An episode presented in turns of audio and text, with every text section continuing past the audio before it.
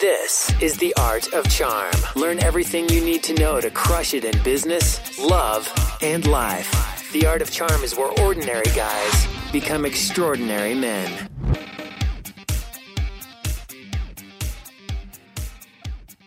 Welcome to The Art of Charm. I'm Jordan Harbinger. The Art of Charm brings together the best minds in the industry to teach you guys how to crush it in life, love, and at work. Imagine having a mix of experienced mentors teaching you their expertise, packing decades of research, testing, and tough lessons into a concise curriculum. We've created one of the premier men's lifestyle programs available anywhere, and it's free. This is the show we wish we had a decade ago. Now, this show is about you, and we're here to help you become the best man you can be in every area of your life. If you're new to the show but you want to know more about what we teach here at The Art of Charm, check out The Art of Charm Toolbox at theartofcharmpodcast.com slash toolbox.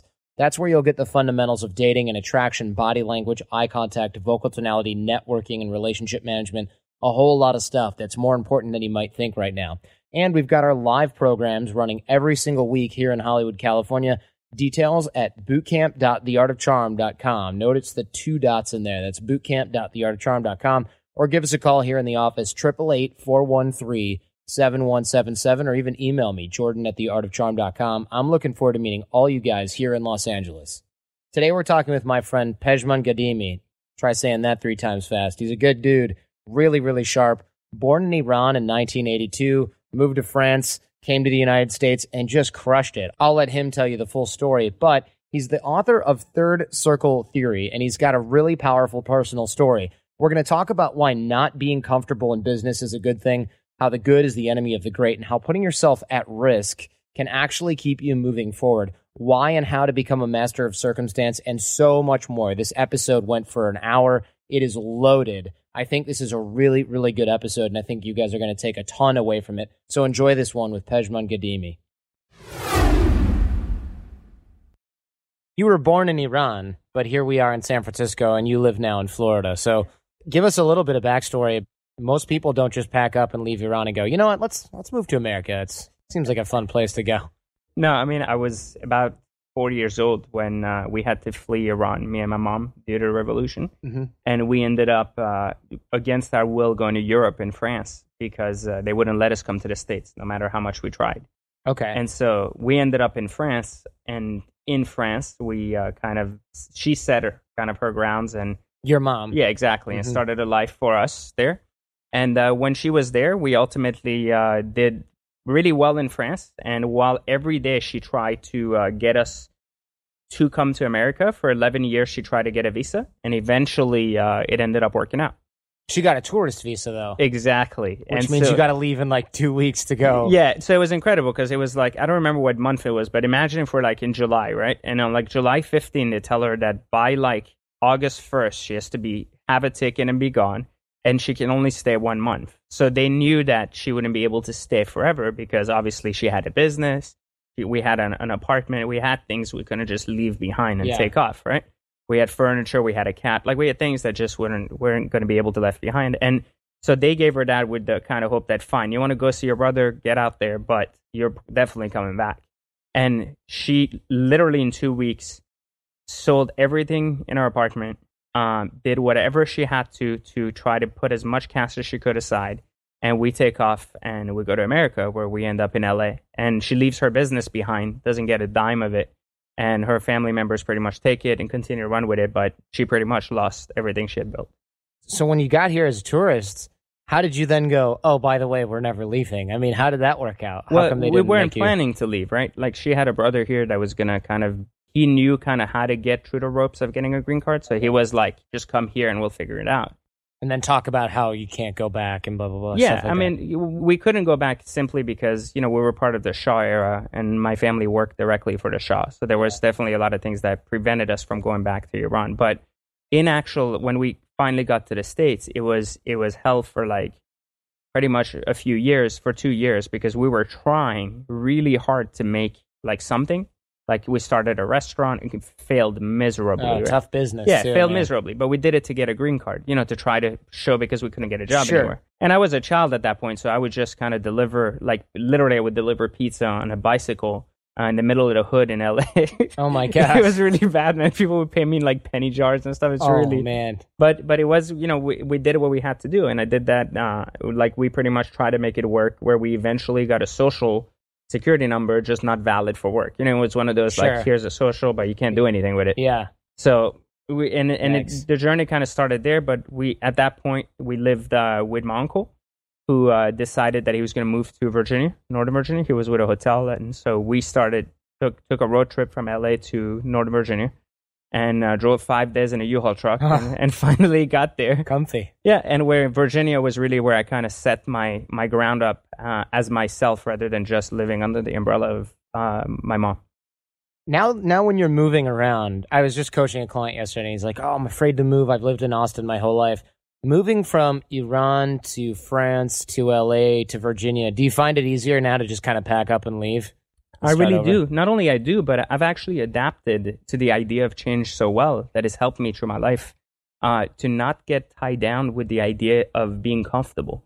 I think that's that's been very helpful in business in general uh, as well, and that's I think where I picked it up the earliest was through that observation of constantly moving. That's interesting. Not being comfortable as a concept in business. Tell us what you mean by that, because I'm feeling what you mean, but I'd I'd love to hear somebody articulate it. I mean, one of the biggest, I guess, paralysis in business is that we get comfortable. You know, we as individuals, we like what we're doing, or we somehow become good at what we do. Then we don't become great at it because it's comfortable and it's easy to be good.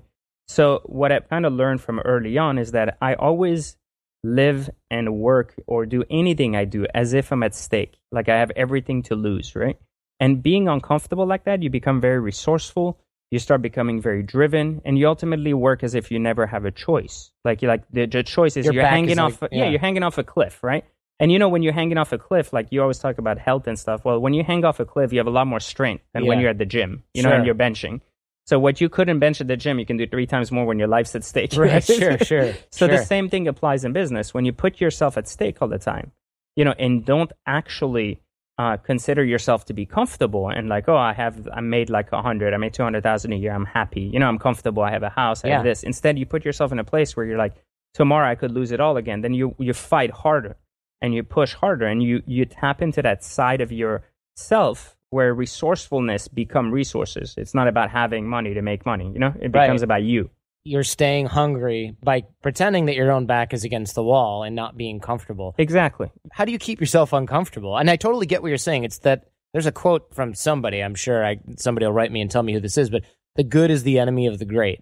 Exactly. No, that's that's exactly what I was talking about. And I think the way I did it when I grew up, which which really helped me. Now I do it in a very different way. But when I first was doing it, I did it because I w- I've always been a big fan of cars. You know, like I've always been a car guy, and I've always loved uh, cars. So very early on, even back when I didn't have money, I would focus on buying or just getting a loan for a car that I couldn't necessarily maybe afford. Yeah. So it would push me harder to be like, now I have to figure out a way to keep it, you know?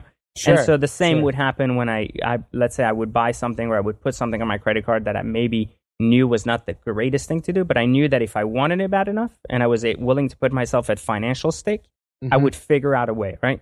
Yes. So, and I also knew that I wouldn't crumble under pressure because some people can do that, but then they also don't know how to handle pressure and they crumble. That was my next thing. Is there's no shortage of people that are buying things on credit that they can't afford. So, But they're not the difference? understanding what it takes to buy those things. Like That's what they're doing is they're buying something they want for the moment. They're not understanding the work that's going to have to come with it to make sure they can maintain it, right? Right. Like I never bought an item. Uh, I bought change.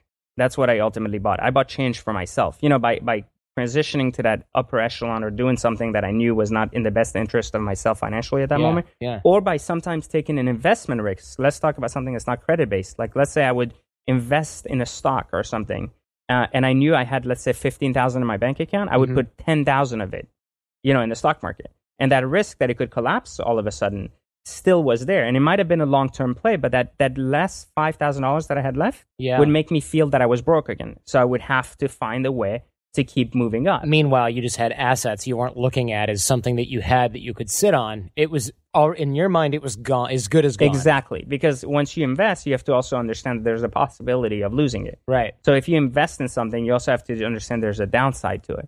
And at that moment, I understood that the minute I made that investment, while it could pan out to becoming a very good investment in the sh- in the long term, I also understood that in the short term, I was not going to have to back down of my life and now live poor because Yeah. I had less money, but instead I was going to have to figure out a way to live to that standard I had previously when I had that next money. So I'm going to have to find a way to gap that bridge, right? Huh, yeah, yeah, to, to- yeah, to bridge the gap for sure. And so, or to throw another example out there, just to make sure I know what you mean, you might buy a house and you put down a down payment, and you consider that all the money you just put down is as good as gone, and you still have to pay off the house. So now you're working your butt off, even though you could have just not bought a second house. But- Exactly. It spurs you to work harder, and you, you think this is as good as gone, but now you own two houses. It- It also teaches you to move forward and not fall backwards. So this is really important because, you know, when I one of the things I said, and we'll talk a little bit more about my banking career, but I had a very good banking career, and I was I had a very comfortable six figure salary. I get literally fired overnight, you know, which is like unheard of in my position. Right, but And- you deserved it, as we talked about well, breakfast. well, well, I, I tell you what, it, the question it's you don't. I don't necessarily think I deserved it, but I, I definitely think the punishment was harsher than the crime. Okay. but the idea was the, the whole Literally. point there, like literally, when I actually left though, when that happened, uh, I was driving a really nice car, and I remember like the literally the the week after, I was thinking like, what am I going to do? No one else is going to hire me Yeah, in that screwed. position again. Like I'm Yeah. kind of, I don't have a degree, I don't have these things, and I still went out like literally that week, and I bought myself a Lamborghini. Like I put myself at stake even more, you know, thinking instead of Yeah. thinking like, wow, like now I've lost this huge income, I don't know where things are going to go, I don't have the answers, and yet I'm going to sit there and be like, oh, this is terrible. Let me fold back and try to figure out how to balance out my savings with my growth. I said, F this. I'm moving forward. You know, like this isn't this isn't going to stop me. It's only going to teach me more. Sure. I went out and bought a Lamborghini and put myself even more at stake now because now I was like, okay, Yeah. so I took a huge chunk of my savings out and I said, let's let's go ahead and make this happen because I know that where I'm going, this is the lifestyle I want. This is the lifestyle I had to earn, and this is the lifestyle I'm going to keep. Whatever the hell I have to figure out how to do, I'm going to do. And I think that is what I mean by falling forward is not being afraid just because something in your life has kept you or, or has happened that makes you believe you need to fall back. You need to just push forward harder. So when the choice presents itself, just like it did in my life, I urge anybody always think about if you have the choice to fall backwards or push forward even harder and put yourself through hell, or if you're going to go through hell, what do they say? Like keep going, right? yeah, you might as well keep going. Exactly. Mhm. So, and I think that's that's the best way to look at it. How do you know if you're the kind of person that can put yourself at stake or at risk and then continue to move forward, or if you're the type of person that's going to put themselves at stake and then go, "Oh my god, oh my god, oh my god, oh my god," and then freak out and then collapse? Uh, I think it comes down to belief. You know, I talk a lot about this in my book. I think belief is the only thing I've ever had in my life that's that's been constant. I've always believed from a very early age that I was going to be doing something great with my life. I didn't know what it was. A lot of people don't have answers when they're young. I didn't either, but I knew that I was destined for myself, like within myself. I believed that all of these sacrifices my mom had gone through, all of the things I had gone through in my life were meant for more than just me coming to a country and not doing anything. So I believed more than anything else in my life that no matter how bad things would get, one day I would get to where I needed to get. I think the belief part is what a lot of people lack. Is you know they don't have clarity as to how great their path for themselves is. So I guess it's it it also ties into confidence, right? Sure, Like yeah. you know your confidence in yourself, not even in the situation, because no matter how bad the situation gets, no matter how desperate it gets, you can think of it two ways. Like you're in the situation, so there's nothing you can do that moment. The only thing you can really do is find a way to get out of it or move forward past it.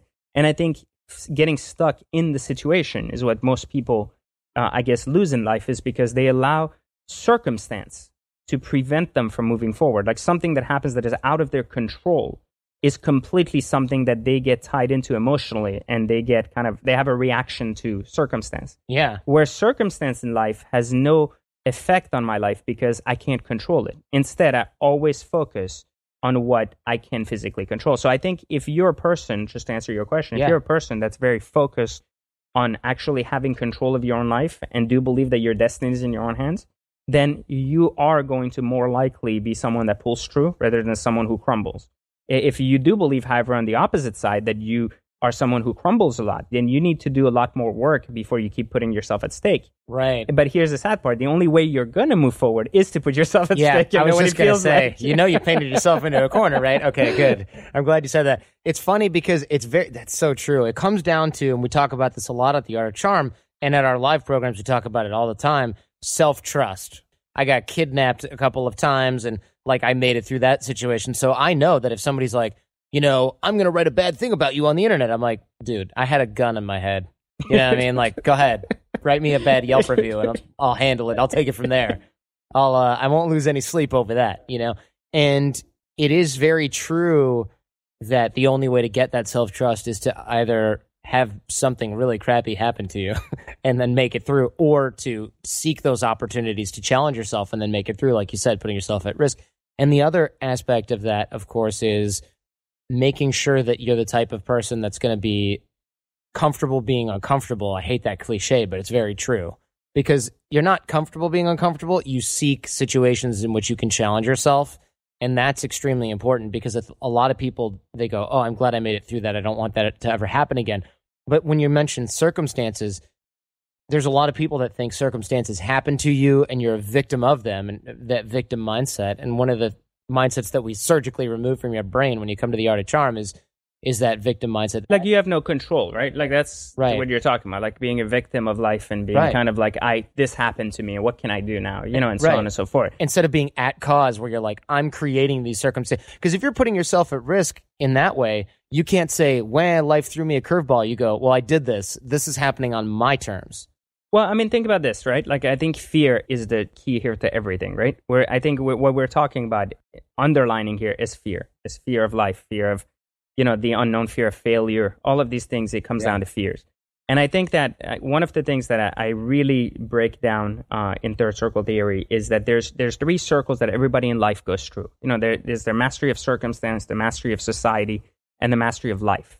These three circles are are the key part to any human being's life. It doesn't matter where you're born, what you know, how much money you're born with, and, and so on and so forth. You're to go through the circumstance you're born in. You're to go through the society you live in, and you're to have to find a way to master your life. Not everybody will get through the three, but mo- everybody will have an opportunity to try to get to the to the third circle itself. I'll give you the. This is the best way to look at fear and, and your life in general as you move forward uh, a lot of people define money as a reason you become successful uh, in society, right? So they Yeah. say, you know, the more money you make, right, then the more successful you are by society standard. But but money can't really be a measure of success. Uh, and I tell you why, because we're all born in different circumstances, and we're all born with different baselines. Yes. So how can you compare a baseline of success, right, when everybody's baseline starts differently? So if money is genuinely a true measure of success, then we should all start with zero, but we don't. Sure. So some Yeah, of us that's a start with a million, some of us start with 10, some of us start negative, you know, we Yeah. inherit our parents' debt, right? Yeah, that's very true. or we start in Africa where we have no even access to a road or to a business, right? Right, So so sure. there- there's so many different circumstances. So if we know this to be a fact that the baselines are different, then success can never be determined by the amount of money. However, it can in a in society. So if the first circle is the mastery of circumstance, then this is where the focus needs to be because the mastery of circumstance, we're all born in a circumstance. And that circumstance we have to learn to master to not be a victim of the system. So in other words, whatever circumstance we have, we need to understand that everything is in our hands to get out of it. If we master circumstance, then we're given a shot at being masters of society, meaning we function like we do really well in circumstance. We become confident, successful in our own understanding, and our belief is reinforced. We get a great job in corporate America. We grow into a society. And no matter where we live, we live within a society, whatever that society is for that environment or where we are. That society then determines our success through our monetary gain. We gain a certain level of money, and then we yet again transition past that where society says you've now mastered society and you're able to move on which then we get a real shot at the third circle, which is what I talk about, which is the mastery of life. Life, however, since we gauge that success cannot be determined by money, because money obviously was uh, the founding of society, right? The measure in society, money cannot be the mastery of life. There is, however, one thing we're all born with, that we like it or not, that we are wealthy or poor, we're all born with fears.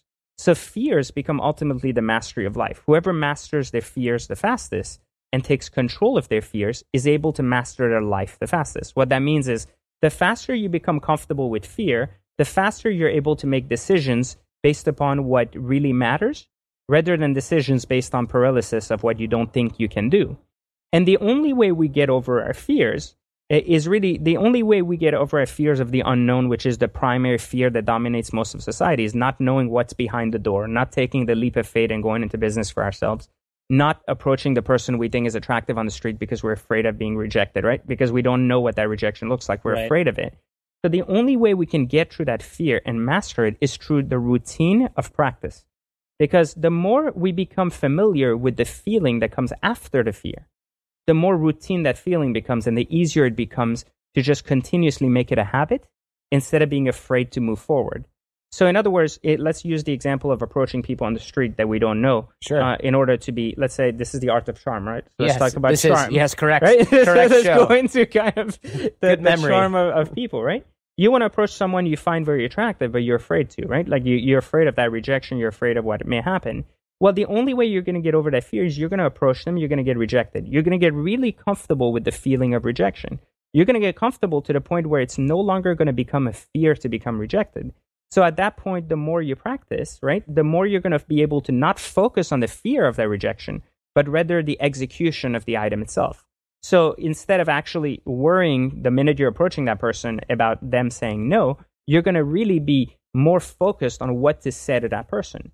And eventually, it, that, that fear is going to start going away. Your confidence is going to build because you've been through it before. You kind of know the reactions and you know the patterns that are going to happen because you've done it before. And so, even though the failure was all you knew before, now every time you're falling down, it's no longer taking a toll on you. It's becoming a one second thing in your head where it's like, oh man, I, I strike that again. And you're going to go back out and try it. Now, the difference is that after like 10, 15 tries, you're going to start realizing that your confidence is actually the reason why you are getting a better response and you are continuing Right. to get it. Exactly. And you're eventually going to end up with one of the people that you actually were thinking you should have approached to begin with, versus that one guy who's sitting back and saying, you know what, like I'm not even going to approach this person, or what would happen if I did, or how should I approach it. The more you think about how to do something, the more fear caves in and starts taking over your Right. routine. That's why we have what we call this two snaps rule, where if it's if you wait longer than this, then you're going to talk yourself out of it. You're going to start. That's going to start to build up in your head, and of course, you follow that rule for a couple of weeks, and you don't need it anymore because you don't. The hesitation is not part of the habit. Yeah, exactly. And so when we were talking about victimology, like what you were talking about being a victim of life Yeah. uh, instead of a, a doer in life, it, it, let's relate all of this back to that. The, the way people look at being a victim in life is that they think that they ultimately take a choice, right? They look at their life backwards. That's why they make a mistake. So they look at a choice they make, then they wait till an outcome occurs, then they look back and put, like they say, good or bad choice. You know, they're like, oh, let's say they get married, they choose to get married. They go through the marriage, right? And then, like, let's say the marriage fails after three years. Right, and they feel really hurt. Right. Yeah. Then they look back and they say being married was a terrible choice. right. Versus people who are not victims, and I, again, this is something we break down in the first circle, learn to actually move forward by saying, I've made a choice. Now my actions determine the outcome of that choice. So they no longer think about like choice equals outcome backwards, you know, like the outcome then relates to the good or bad of the Sure. choice. Instead, they look at choice being a neutral thing, like they've chosen to do something, not that it had a good or bad outcome to it, or it's going to have one. And then they understand that their actions following that choice are the only thing that decipher the outcome that is going to come forward. So by realizing that the actions are the core of what is going to change the outcome, not the choice itself, then they're ultimately choosing to put all the blame on themselves for the good or bad that occurs. Therefore, no longer being a victim, but being someone who has the power to make any outcome they desire.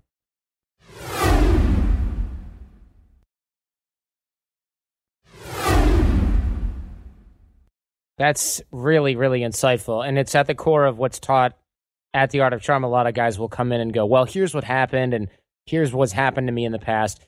And everybody who comes through has one thing in common, which is they're ready to start taking the reins. And the sooner you do that, and, and tell me whether or not you agree, the sooner you do that in life, the better off you're going to be, generally speaking. Because I know plenty of guys that are 50 that still aren't ready to accept that they can change their circumstances and that circumstances are something that happens to you. I, I give you a great example of that because this happened in my life very early on, like you said. Uh, I was 14 years old looking for a job. Obviously, I didn't, like we talked about earlier, I didn't have a green card. So, and I had a social security that said not valid for work. While most people would say, "Oh, I hate working at McDonald's," I was begging for a job at McDonald's, and it wasn't working, right? Because obviously McDonald's was a big organization, and they Yeah. check your papers. Red tape, the, Right, exactly. pesky verification systems that but require but I have- was determined to not feel like a victim of the system, and said there is no way I can work. You know, so I said, you know what? I'm going to keep looking. And eventually, I walk in my cafeteria and I see these guys offering a job, and it says customer service jobs. And I say, you know what? Like, I'll try this. You know, it seems like a small company. I'll give it a shot, right? Yeah. And they'll, so- they'll believe my line Yeah, of crap so- about my social security number. so I told them I don't have my card, but I have a school permit. You know, but I had a social number, so they were okay. They didn't check. Ah, this appears to be seven digits long. We're good. Exactly. I got a job, and I ended up getting a job that paid twice what McDonald's paid. Plus, Yeah. it had the chance to be commission driven. Now, the best part about this is that most people, like we kind of talked about earlier, in a telemarketing job hate what they do, right? Like Yeah. they get in, they're like, oh my God, like I hate dreading work and everything else. But for me, I wasn't a victim, right? Like I wasn't, the- I was there because I wanted to be, right? Right. I understood what I was, what I had to lose. Like I was at stake again, like we talked about. You hustled to get that job Right. rather than getting it in an unemployment line and resenting it. Yeah. exactly. So when I went there, I actually, and I barely spoke English. Just take that. Like I wasn't speaking good English, and I was in a, in a business where I had to be on the phone all the time ah, selling well, people. Talk about putting yourself at stake. I knew nothing about sales. You Yeah. know, I knew nothing about anything. I was just a kid, and I was like, I'm going to do this because I have no choice, and I'm going to figure it out. Yeah. And while they kept giving me leads, and I don't know if I can share what my first client's name was. Uh, yeah, I mean, I'm okay with it. my first client's name was Mr. Black Dick. and this is no joke, man. I'm dead serious. so Uh, that's a I- name that'll serve you yeah, well in college. So I end up like calling this guy, and he tears me a new one, and he hangs up on me. And so I'm like, okay, this is gonna be a gr- the best job I've ever had, right? So Yeah. again. Do I choose to be a victim or do I choose to making phone calls? I choose to make phone calls. I continue through it. But guess what happens? I make 5,000 phone calls, not a single response, right? Oh man. So again, are you a victim and you sit there and you're like, man, this was the wrong job, this was the wrong opportunity, or do you create your own opportunity? You figure out a way where the re- people you're calling, I was selling siding and windows, weren't obviously buying the crap I was selling them. sure. So the best thing you do is you figure out who needs windows and who needs siding, people who have damaged windows and siding. Sure. So you try to figure out where there's damage in the areas from hailstorms or storms, Uh-huh. and you call those people from the phone book instead. So you go out of your way, you do everything you're not told to do because you think something's going to work better, and you don't want to be a victim. Right. So you Oh. can you can choose, you know, to sit there and just take everything life throws your way and say, oh, "I'm just going to keep taking it. Hopefully, it'll get better one day." Or you can see why the patterns are broken and create a new pattern because obviously doing the same thing over and over and expecting something to happen differently is not going to work. And that's how you got a job throwing rocks at people's siding. Yeah, exactly. but in the meantime, it worked, you know, and that resulted in me having twenty five hundred dollar a week paychecks selling windows and siding instead of having two hundred dollar biweekly paychecks, you know, from working a few hours as a telemarketer. Getting your your Yeah. base or whatever. Exactly. And so that, and then constantly understanding that I was at stake and I was possibly losing the only job I could afford to not lose, you know, I ultimately kept working until I became the director of that same company by 18, which Wow. ultimately opened up my ways to becoming a bank manager at 18 years of age, which was unheard of without a, a college education or anything Sure. else. So again, the victim mentality would be to just sit there and take what life throws at you, not having a social, not having the opportunity to work, not having the regular opportunities and say, I came to this country for opportunity, nothing happened. But instead, it's to actually take it and understand that the choice to come to this country had no correlation with the outcome. But my actions in between were going to make the difference. And if that choice was a powerful, That is going to a have a powerful powerful choice. outcome or not. Yeah, that's that is powerful. I don't think most people think that way. Um, I mean, I know most people don't, But they should. way. Yeah, of course. Yeah. Well, wouldn't that be empowering? yeah. The more people take control, the better our future becomes, right? Yeah, of course. So, okay, so you started with that, and then you became the manager Yeah. of a branch of a bank. exactly. and um, why did you get that job, and what did you do with it? You did, you just opened up new accounts for people. How did that work? the- exactly. So what ended up happening is first off, I couldn't even get. I mean, how do you become a bank manager so young, right? Yeah. It's like almost impossible. So what I did is I walked in into a supermarket branch where they had uh, like they had uh, an actual bank inside the supermarket. So I walk in that bank, and uh, the the way I proved myself to the guy who thought it was a joke that I was even there for an interview is I ask him, "What's your goal here? Like, what are you here to do?" And I, by that point, just to keep in mind, I was great at selling, right? Because I sold to people on the phone without even seeing them, Right. twenty, thirty thousand dollar roofs. right? Mr. Black Dick Yeah, bought exactly. a huge amount of, uh, from you. So I never got that guy to buy anything. Yeah. but nonetheless, I was in banking, you know, at that point, and like I was, I was at the interview, and the the guy that was hiring, you know, he's actually a peer manager at that time, who was, I guess, trying to filter out people who weren't qualified for the job, and he just he was completely against me. He was like, you know what, like you're probably not going to get anywhere. So he was throwing me really dumb questions to kind of get dumb answers, and then I end up asking him, I was like, hey, what's your goal here? What are you here to do in the supermarkets? Like, what what is the job of a manager? He's like, to get a lot of sales, you got to go out there and get stuff done. So I look at the branch we're at, and I'm like, these people aren't doing shit. They're like sitting around the, the computers. They're not going out and getting business. So I was like, how are you meeting your goals? They're like, we're not. That's where we need someone like really strong. And I was like, so is the goal really to get people? He's like, yeah. I was like, what do you need them to do? He's like, open accounts. I was like, okay. So I was like, let me show you something really cool. So I walked in the aisles and I literally got two people to walk back to the desk without knowing anything about the product, service, or anything else. yeah, And I did that just because I understood like the idea of convenience and having a bank there. yeah, And so I just created a conversation with two people who agreed to come back. Uh, and when they came back, he was just so stunned. He was so like, what the hell just happened? And I had no idea what the products were, what the services were they're offering, what their competitive advantage was. All I knew is that it was convenient to have a bank and a supermarket, and they were the only ones doing it. So I played off of that. So I suddenly made him from my like number one enemy to like my number one supporter. And he starts becoming a cheerleader for me, you know, and puts me in the next interview round and, and just kind of completely like follows it through and ends up getting me the job. right. His emails are saying, ignore this guy's Yeah. resume, ignore this guy's age, give him a shot. I tried to filter him out, and he made, you know, he Yeah, brought and so- customers to his friggin' job interview. and, and I did so well. I did so well in my first year in banking, you know, just bringing in sales and focusing on what I knew, not what I didn't know, and focusing on the things that I wasn't good at. And because obviously I had never managed a bank, and I understand the logistics or anything else, but I learned, you know, Yeah, and, and I wasn't good. I wasn't good at managing people that were much older than me because in my previous role, I managed people were younger, you know, in the in the same age group, and now I was managing people who were 40, 50 years old, and it wasn't working right off the bat, you know. And so I focused on what I knew how to do, which was blow my sales out the box.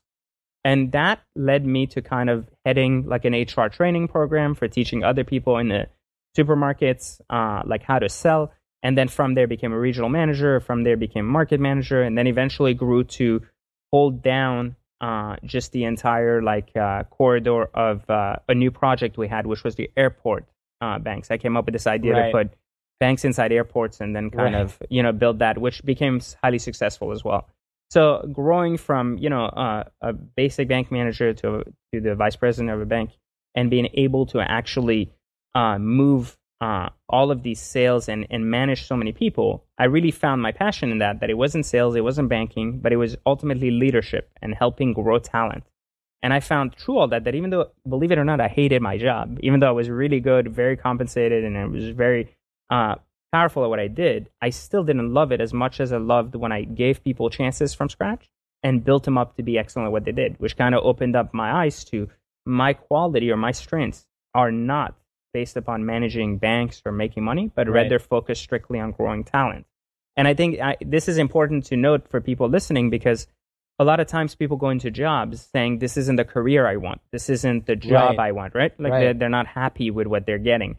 But sometimes they fail to, because they're so unhappy right off the bat, they fail to realize that within that job, they might find something they're particularly good at that'll open up a door thousands of new things and a new life for them outside of that, right? But Right. they're so narrow focused on the idea of just not liking something that they don't keep their mind open that the job is only an entry point into yourself. No different than entrepreneurship or small business ownership. Yeah, this actually makes a lot of sense. A lot of people don't realize that it's just as important to find out what you don't want than it is to find out what you do want. And having a job that you think you're going to hate is actually a part of that. Because I worked at a movie theater. That was one of my first jobs. And, and I went, oh, this is stupid, but a lot of my friends work here and et cetera, et cetera. And I, I've learned so many things about dealing with people, dealing with difficult people, working with wealthy people because it was owned by the same family that owned Little Caesars Pizza and the Detroit Red Wings, and de- just working with different people in different socioeconomic classes and things like that. And I mean, I learned all these skills that I had no idea I was going to pick up at age 16. it, it made you who you are today. So without them, I think uh, a lot of people don't realize they go into jobs for the pay. They go into jobs for what they can get out of it.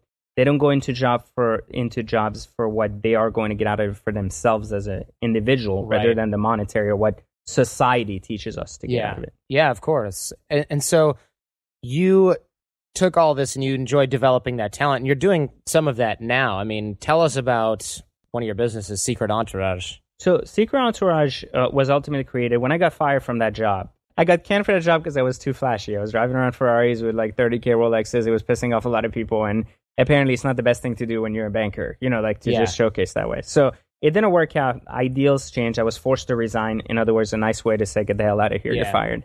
And when I left there, like I said, I bought myself a nicer car. I kind of stayed the course in my life in terms of I was going to continue to grow from here. I had already started two side businesses that were doing well. One was a concierge service, which at the time was just a car tuning shop called VIP Motoring. We customized exotic cars, and that continued to grow. And I really invested some time and money into it after I left banking. Sure. Uh, Okay. The other one was a consulting agency, which was ultimately geared to help kind of teach other organizations how successful I was in terms of service model creation uh, and other things that I had done in banking. So I decided I was going to come up with that in order to make money.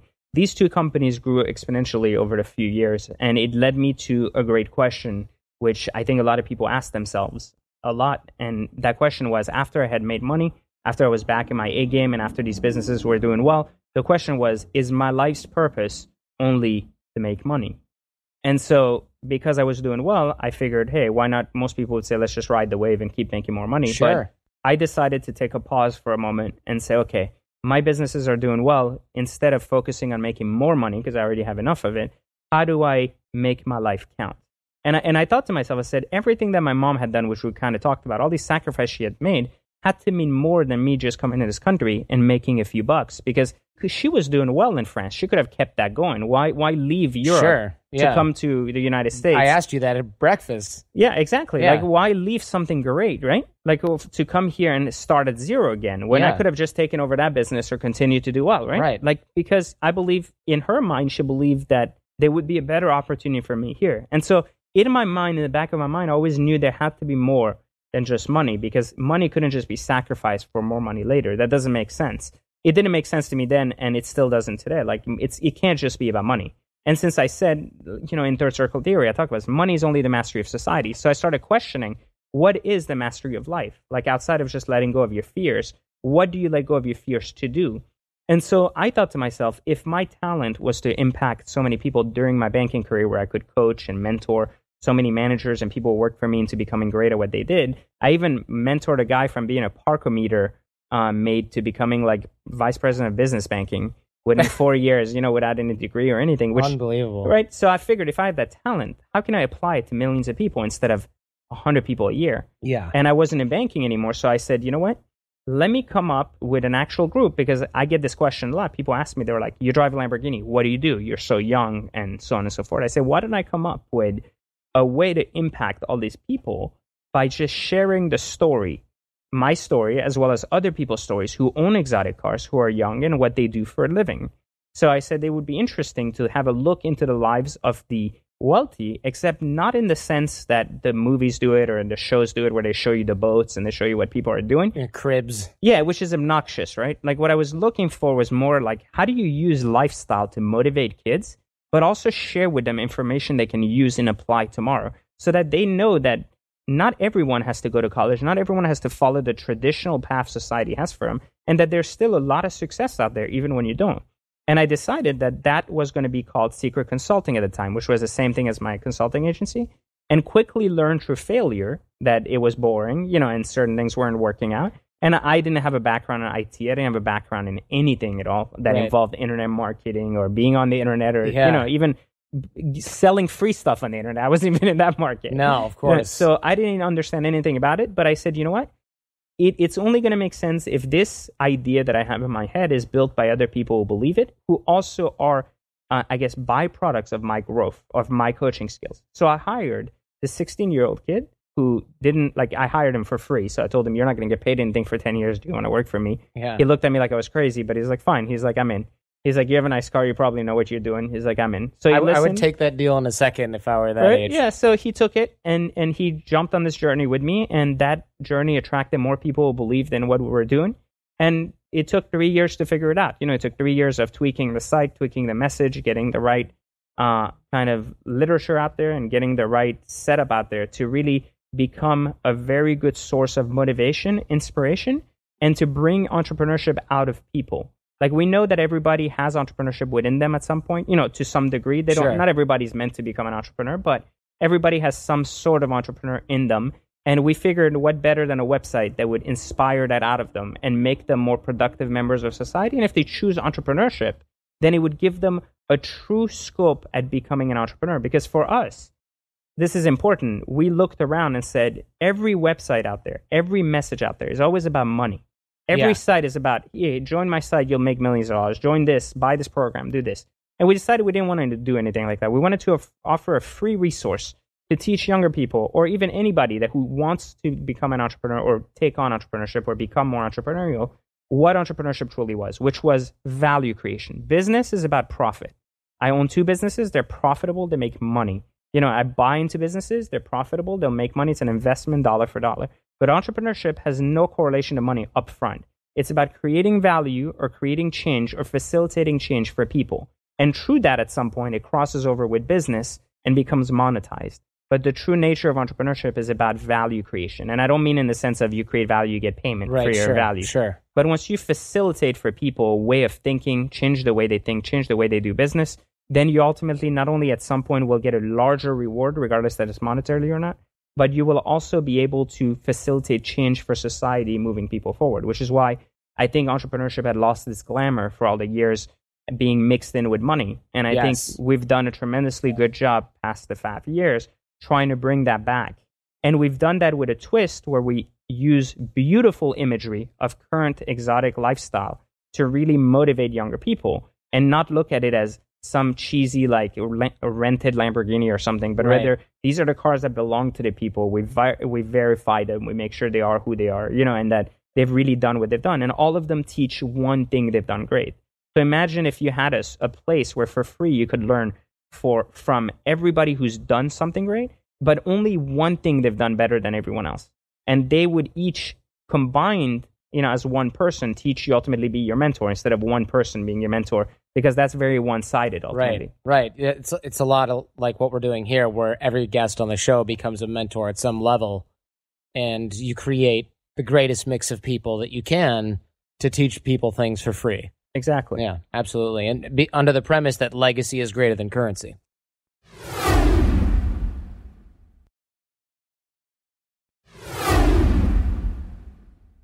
Yes, 100%. Very well said. But it takes currency to get people off their duff because nobody says, "I really just want legacy, man." When they're hungry, But you know what it is? Is it's again, this is what I talk about in Third Circle. There, there's you have to master society. You have to learn to make money before you can focus on mastering legacy. Like you can't, you can't actually say you belong and have mastered the way society works if you haven't played in its currency. And the currency in society is money. So as much as Right. you know, like I, I'm anti money in the sense that it is not the only measure of success. I also believe that without it, and without having proof to your peers within that society that you're able to function within it and be successful, then how can you venture out and prove them that your ideas are better than theirs? right? Because it's like if if someone says, "Well, money's not the only thing," and you find out they live in their parents' basement, you say, And well, they're broke. Well, yeah. obviously, it's not to them because they don't know how to make it. right? So- and then, but if people, if you say money's not the only thing, and people go, "Yeah, right," I bet this guy is broke, and then you drive off in your spider, they're like, "Wait, he doesn't care about this," and he takes action that shows he doesn't care about this, but he's got plenty of it. He obviously knows how to make it and realized it's not important, not the other way around. in order to it. be heard, right? Like you can be eccentric and be broke and nobody pays attention, right? You can ask any homeless person, but you ask someone like McAfee, you know, who does like coke Yeah. on, on camera, right? Right. and he's made a million or billion dollars, and then you know everybody's like, well, why is he like they pay attention, right? Sure. So again, m- you know, ultimately, money is the way you buy your voice. I hope he's is he on your uh, is he on Secret No, no, no, not quite. Didn't quite make the cut. no, I didn't quite. That Okay. wasn't quite the right image we wanted out there. Good. Just making sure. Just making sure. So, but how do we rethink our logic behind decision making? I mean, it's really easy for us to go, oh, you know what? Legacy is greater than currency. You need to think about this from this angle and not that. I think a lot of people are going, yeah, it's easy for you guys to say. I work at freaking Target right now. This sucks. But but I think you choose to work at Target if that's what you say. Yeah. Yeah, I don't think you're forced to work at Target. But of course, th- those people don't see it that way. But but I think but I think because they can't see far ahead, right? Mhm. Like they only see like the the current. Like again, let's go back to third circle ideology. If you look at my the, the graphic, and again, we we can post that for people to take a look in the show Sure. notes. But the the actual three the, there's three circles, and the first two circles have a field of vision that is very narrow minded. Uh, that narrow minded is means that you can only see what's in front of you for that moment. You know, you're only acting and reacting to the universe as it shows you what's what's happening to you. You know, you're very reactive up front when you're born because you don't have a choice. As you start mastering society, you become a little bit more active. You take a little bit more control. But then ultimately, it is only in the third circle where you start getting past the idea of society that you can remove yourself from the equation and not think that the world revolves around you. Take a moment and actually understand that the world is not just floating around just because you're in it. And ultimately, you start understanding that you play such a small part of that, you know, piece of the puzzle Mhm. that you start wanting to play a larger part in it. And so, by understanding that you're not the center of the universe, you're able to take yourself out and actually observe things that are happening to you and understand why they're happening to you. Uh, a good a good saying is that is if you look at your relationship as a whole with someone you're you're in love with or anything else, you look at that relationship from a first person perspective. Whatever's happening to you has an emotional reaction back and forth. But if you actually ask your friends to analyze your relationship, they have a completely different take on it Yeah, because they're not course. part of the equation, right? They're Right. not. They don't have the emotional involvement in it. So when they remove themselves from the equation, they have a very clear vision on what you should or shouldn't do because they're not looking at it biased from one side or another. So the same can be said about life. If we remove ourselves from the equation, then we're able to see the grand scheme of things. And we're able to not use our feelings to make decisions, but rather make logical decisions that are going to move us forward until we're in a place where our feelings can play a bigger role in those decisions. But I think if more people made conscious decisions instead of reactions to decisions, then they would get a lot further. How do we start to cultivate that process? I mean, it's re- it can be really hard to remove yourself emotionally from decisions. It's not actually. The the the only thing is it's almost like your double snap rule. You know how you said Yeah. you know you snap, you think too much. right. Well, here's the exact difference. Emotions and reactions happen within an instant. So when something happens, when an action occurs to you, and a, you, an immediate reaction occurs, right? Sure. Like now, that first reaction that occurs is emotional in nature. It first goes to your brain, Yes. and then your body, you know, responds to that, whatever it is, right? Yeah. So if if someone pushes you, your response is to like get angry and then push back. You know. Sure. So the the main thing is that the main way we we kind of cultivate change in that area is to make sure that whatever emotional reaction we have at that moment, we don't allow it to become physical action in any form or shape, but give it a 20 second rule. So in other words, whenever something happens to us, we just stop. We don't react to it, even though we, we feel something. And then once we've cooled off, we allow ourselves to react to it. And then we can truly understand if that reaction by itself will have a reaction that could put us in an even worse place. Sure. So, So- it's a matter of self discipline. Yes, exactly. It's a matter. It- it's a matter of just holding back the action part. You know, the the emotional part we can't control instantly, right? Because Right, we're emotional wash over you. beings. So Yeah. we, you know, we, we're gonna get angry. We're gonna get pissed. It's Yeah. just like if our boss tells us our performance is crap, even though we know we are doing a great job, we're angry. But we we choose to restrain ourselves more at work because we have so much more at stake. We could lose something, right? So we have to feel the same way at home. And if we if we're able to restrain ourselves at work, that also means that we have the same capacity at home. We just choose to not believe we're at stake, like we talked about earlier. Right. So so we choose that we have nothing to lose, so we can go out there and have that action. So we in order in order to answer your question, I think the the pause in between the emotional reaction and the action is the best course of action. That's true. It's funny. I use the inverse of that when people say, "What should I do?" I'm torn between, you know, moving to this new job and leaving this one that I love, where my girlfriend is, or whatever. And uh, I tell them to flip a coin and choose while the coin is in the air, based on what side they hope it lands on, because you have that immediate emotional reaction, however slight, that says, "Oh, I hope it doesn't land on," and it's not even this coherent, but it's, "Oh, I hope it doesn't land on moving." you've already emotionally made the choice. Your guts already says one thing. On the other hand, if it's a really big decision, like something business, financial, or or otherwise, you should probably do the pause and wait until you can think about it logically. But I mean, if, if yes and no as well, because it, it it's so specific to each situation. Right? Yeah, it. I, I it think- depends on whether or not. It, if you're looking at relationships, you should decide emotionally, probably.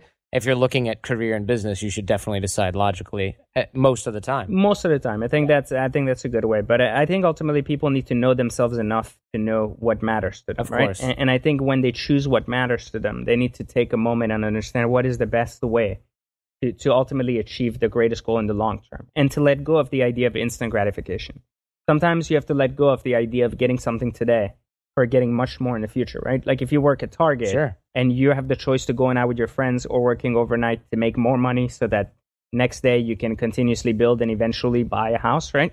You need to make that decision today rather than just wait and say, "Oh, I want to go to that party anyways, but I want the house too," right? So so you have to get out of that instant gratification mindset.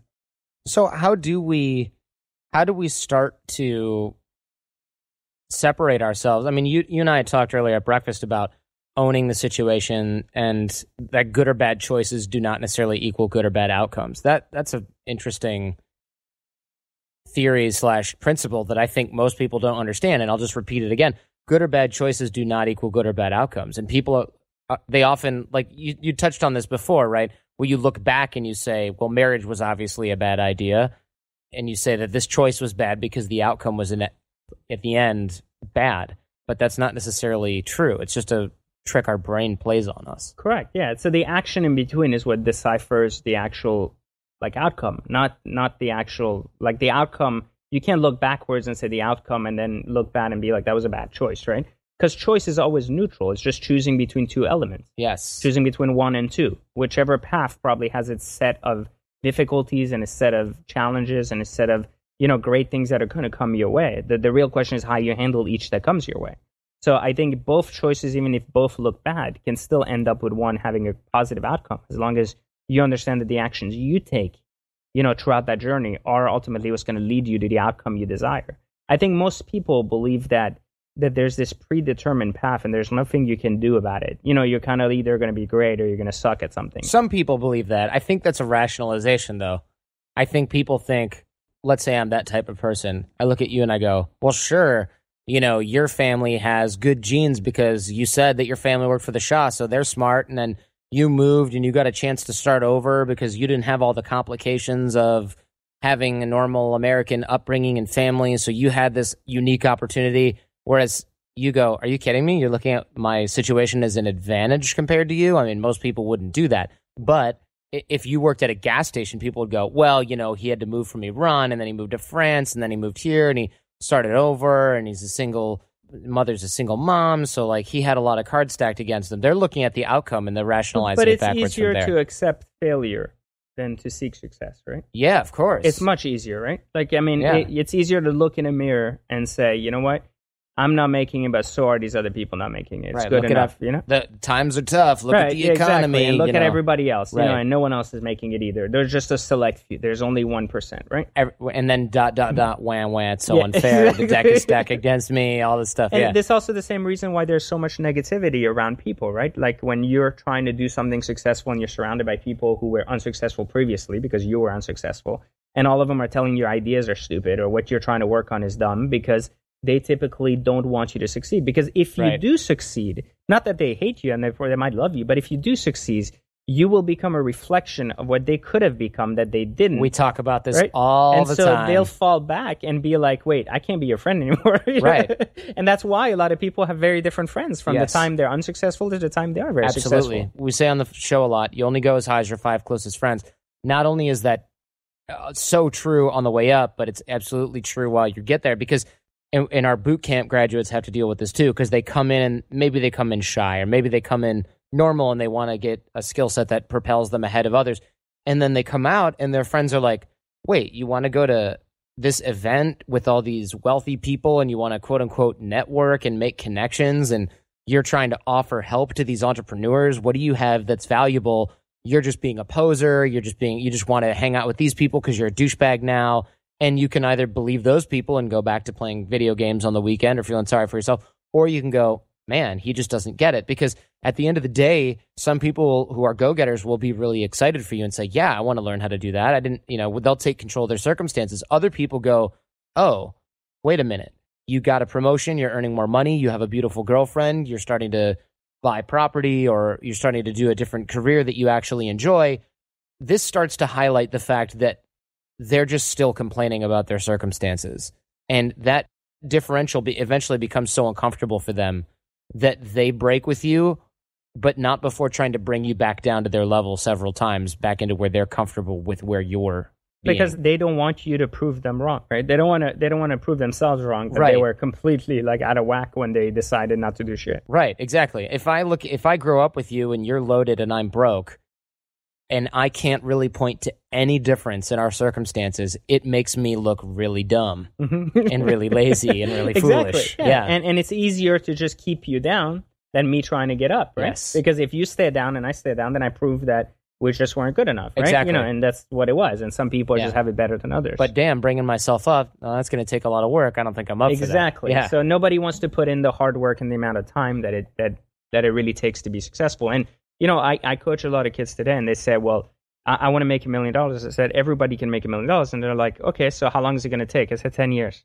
They're like, what, what do you mean 10 years? They're like, I've seen people do it in three. I'm like, okay, well, plan 10. If you can do it in three, you're good. yeah, excellent. Yeah, plan for 10. But if you're willing to work 10, no matter what, you'll make it. Yeah, like, you'll sure. make it in 10 no matter what. Like, Dude, it doesn't matter yeah. what you do. But Absolutely. right? Like no matter if you stick to something for 10 years, you become better at it, and you spend every day just becoming better than yourself the previous day, then in 10 years, I guarantee you'll have more than a million dollars. But yeah, you can't honestly. I look at the way that we started this business. What we were about five years in, we were we were like, wow, we made our first million bucks. Is amazing. Might have been four years, I can't remember, but I mean, it was not a lot of time. And then we were like, wait a minute, look at this place. this is a friggin' mess, and we still pulled that off. That was actually really empowering for us because we were like, how the hell did we make that much dough running things like but, but that's the thing. You see, you don't go into it having all the answers. You go into No. it knowing what you want to get out of it eventually, and and you just figure it out along the way. And I think many people don't start with the excuse that, well, I don't know what I want to do, how I want to do it. You know, I don't have my idea fortified. I just have this general idea. But if you don't start somewhere, then you'll never start, right? Because that's that fear. That's that like it, taking that extra time to approach that person you want to talk to, Yeah. right? Constantly giving yourself these extra fears and these extra reasons why you shouldn't start. Uh, and, and letting other external factors like the media and your friends and everything else keep you from even moving further ahead. So I, I think uh, taking that plunge and immediately taking that move forward the same way Yeah. i- is very helpful. One, I, I give you a good tip for actually people listening is if you're thinking of starting a business, that's kind of my realm, you know, the whole entrepreneur Sure. If you're thinking of starting a business and you're still confused about like, oh, how we're going to do this, what are we going to do, but you have an idea, take literally the next 10 seconds after you have your idea and design a logo for it. And literally instantly, you'll visualize your business coming to life and you'll reinforce your belief right then and there. And then it'll push you to kind of continue that research forward. Now that you have a logo, it's more believable that you'll have a business. Sure. And so taking these baby steps, you know, as irrelevant as a logo is, to kind of move yourself ahead, you know, and, and continuously do and do and do gets you out of this mentality of constantly thinking and being afraid and being afraid and being afraid. Instead, it makes these baby steps equal to one giant leap. And eventually you can start taking leaps forward. I think that's great. I think the only problem is a lot of people go they, they make business cards, T-shirts, and a logo, and they've got twenty businesses with business cards, T-shirts, and a logo. They, they just have to be able to make strides in the same business rather than constantly change focus. I think that's key. Yeah, that's that's the key part. I Okay. think if they're doing it for the right reasons, then they're not doing it just to make money. Because if money is the only motivation, eventually that motivation dies because business is hard, right? Most businesses don't make a lot of money in the first three years. That is that's true. If any money. Mm-hmm. Exactly.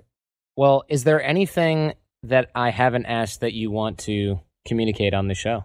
Sure. I think we had a I think we had a really good discussion in general about, you know, the idea that that business and entrepreneurship are different. But I think that I, what I want people to understand that are listening to this is that entrepreneurship is not just about starting a business. It's not about just starting being self-employed or coming up with something. Entrepreneurship is a way of life for yourself.